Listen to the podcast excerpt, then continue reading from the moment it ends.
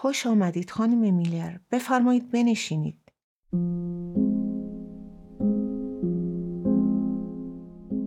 دستکش هایم را در می آورم و پیش از آن که نظرم عوض شود و آنها را توی کیفم بشپانم با دقت روی میز می گذارمشان. کیفم را روی پاهایم می گذارم و حالا جایی ندارم که دستهایم را رویش بگذارم. پس کیفم را روی زمین کنار قوزک پایم می گذارم. انگار اصلا به این رفتار من توجهی نکرده یا شاید هم زیادی معدب است و به روی خودش نمی آورد. به جایش پوشه از سوی کشوی کنار میز در می آورد و چند لحظه برگه های داخلش را ورق می زند. وقتی خم می شود می بینم که بالای سرش تاس است. عین سنگ مرمر صاف و یک دست. لبخندی بر لبش می نشیند و می گوید ممنونم که با آن آگهی کوتاه به دیدن ما آمدید. همانطور که خودتان هم بعدم متوجه خواهی شد موکل من ترجیح می‌دهند جانب احتیاط را پیش بگیرند می‌خواهیم این قرار ملاقات هرچی سریعتر به نتیجه برسد البته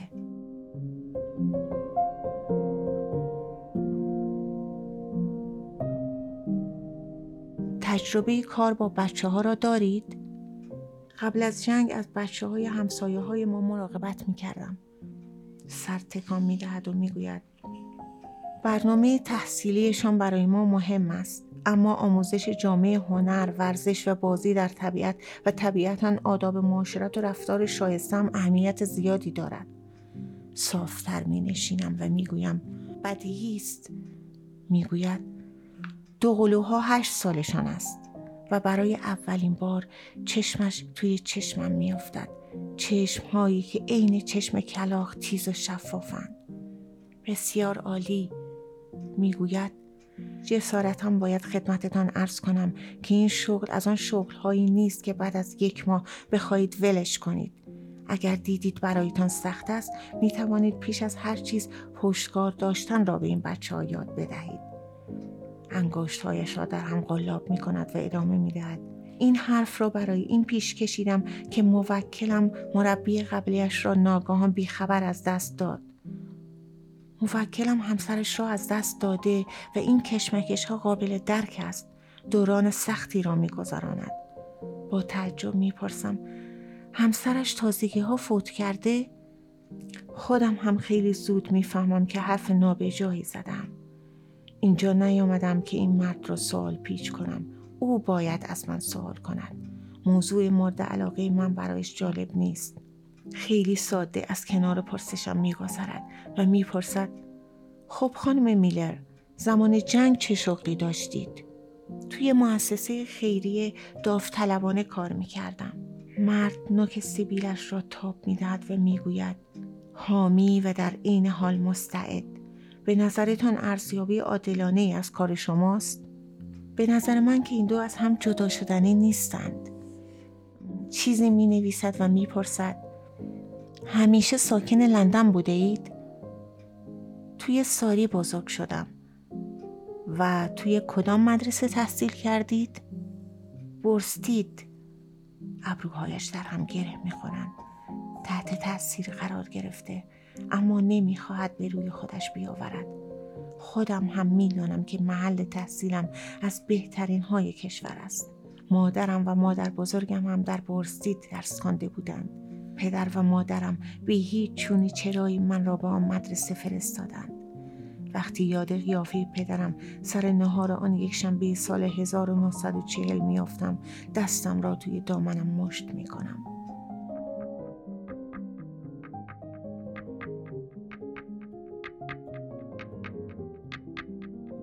تیک تاک ساعت پرتو نور زمستانی که از روی میز میگذشت. بوی سوختگی کیک میوهای عصبانیتش وقتی گفتم چه کردم اینکه فهمیده بودند مدرسه ای که با هزار ضرب و زور مرا به آن فرستاده بودند حالا به کابوسشان تبدیل شده. صدای خرد شدن لیوان همزمان با ورود مادرم به آشپزخانه لیوانی که از دستش افتاد و روی فرش قهوه هزار تکه شد.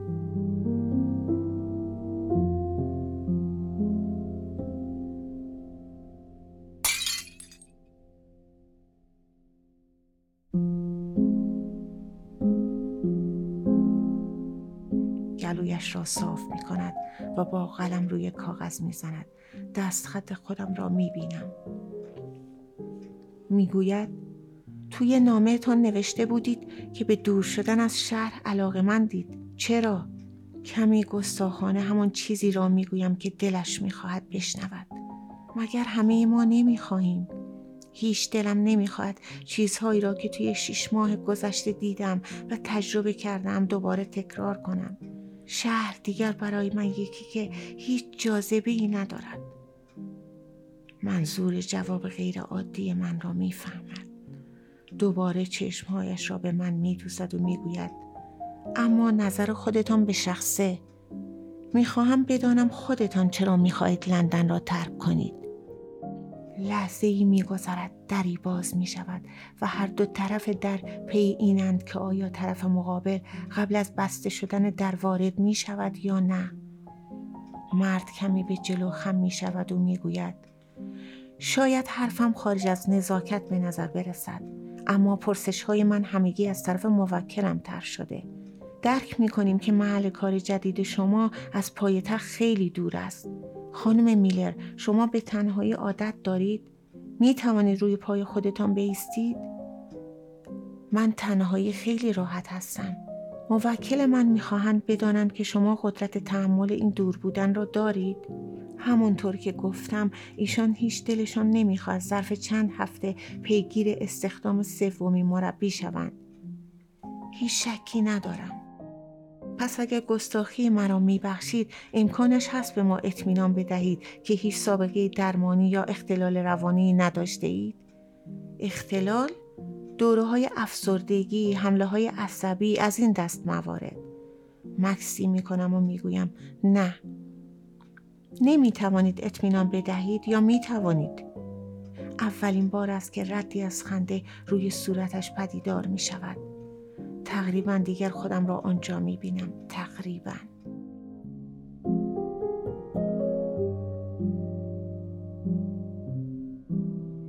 نباید حقیقت را به او بگویم. نباید چیزی به او بگویم. می‌گویم به شما اطمینان میدم که کاملا سالم هستم. این کلمه ها آنقدر روان بر زبانم جاری می شوند که انگار دارم اسمم را می گویم.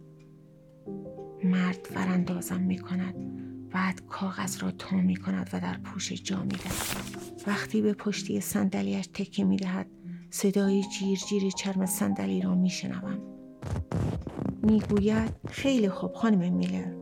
موکلم به من این اختیار را داده که نسبت به ارزیابی هایی که انجام دادم شایستگی داوطلب ها را بسنجم و خوشحالم که شما را به عنوان مربی املاک پالکریت پیشنهاد می کنم و بلا فاصله هم می توانید کارتان را شروع کنید.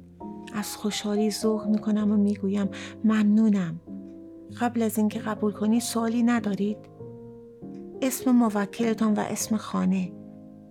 پس باید درخواست کنم که اینجا را امضا کنید. کاغذی را روی میز سمت من سر می دهد. یک جور قرار داده است. تاریخ شروع به کارم همین هفته قید شده. فهرست بلند بالایی از مسئولیت هایم در قبال بچه ها در آن ذکر شده و اینکه جای خواب و خورد و خوراکم هم با آنهاست. پایین صفحه خط نقطه چینی منتظر امضای من است. می‌گوید می‌دانم نامتعارف است اما موکل من مرد محافظ کاری است. قبل از آنکه اجازه داشته باشم اطلاعات بیشتری در اختیارتان قرار دهم باید از وفاداری شما مطمئن شوم. اما تا وقتی اطلاعاتی نداشته باشم از کجا بدانم که دارم چه چیزی را امضا می کنم مرد دستهایش را بالا می آورد انگار که بی تقصیر است. لحظه درنگ می کنم اما دو دلی هیچ وقت در ذهن من جایی نداشته. قلم را بر می دارم و امضا می کنم